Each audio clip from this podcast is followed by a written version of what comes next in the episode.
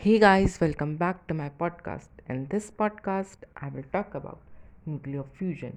Currently, all commercial nuclear reactors are based on nuclear fission, but there is another possibility of nuclear energy generation by a safer process called nuclear fusion. Fusion means joining lighter nuclei to make a heavier nucleus.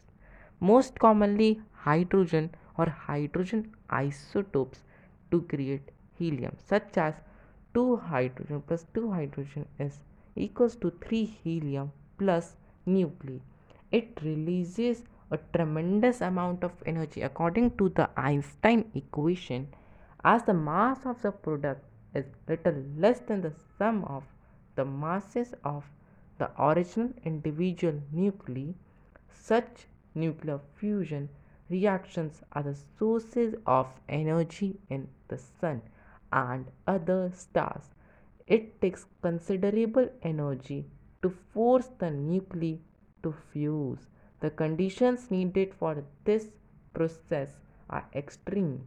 Millions of degrees of temperature and millions of pascals of pressure.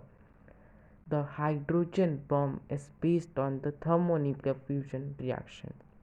A nuclear bomb passed on the fusion of uranium or plutonium is placed at the core of hydrogen bomb. This nuclear bomb is embedded in a substance which contains deuterium and lithium. When the nuclear bomb based on fusion is detonated, the temperature of this substance is raised to 10 raised to the power 7 Kelvin in few microseconds.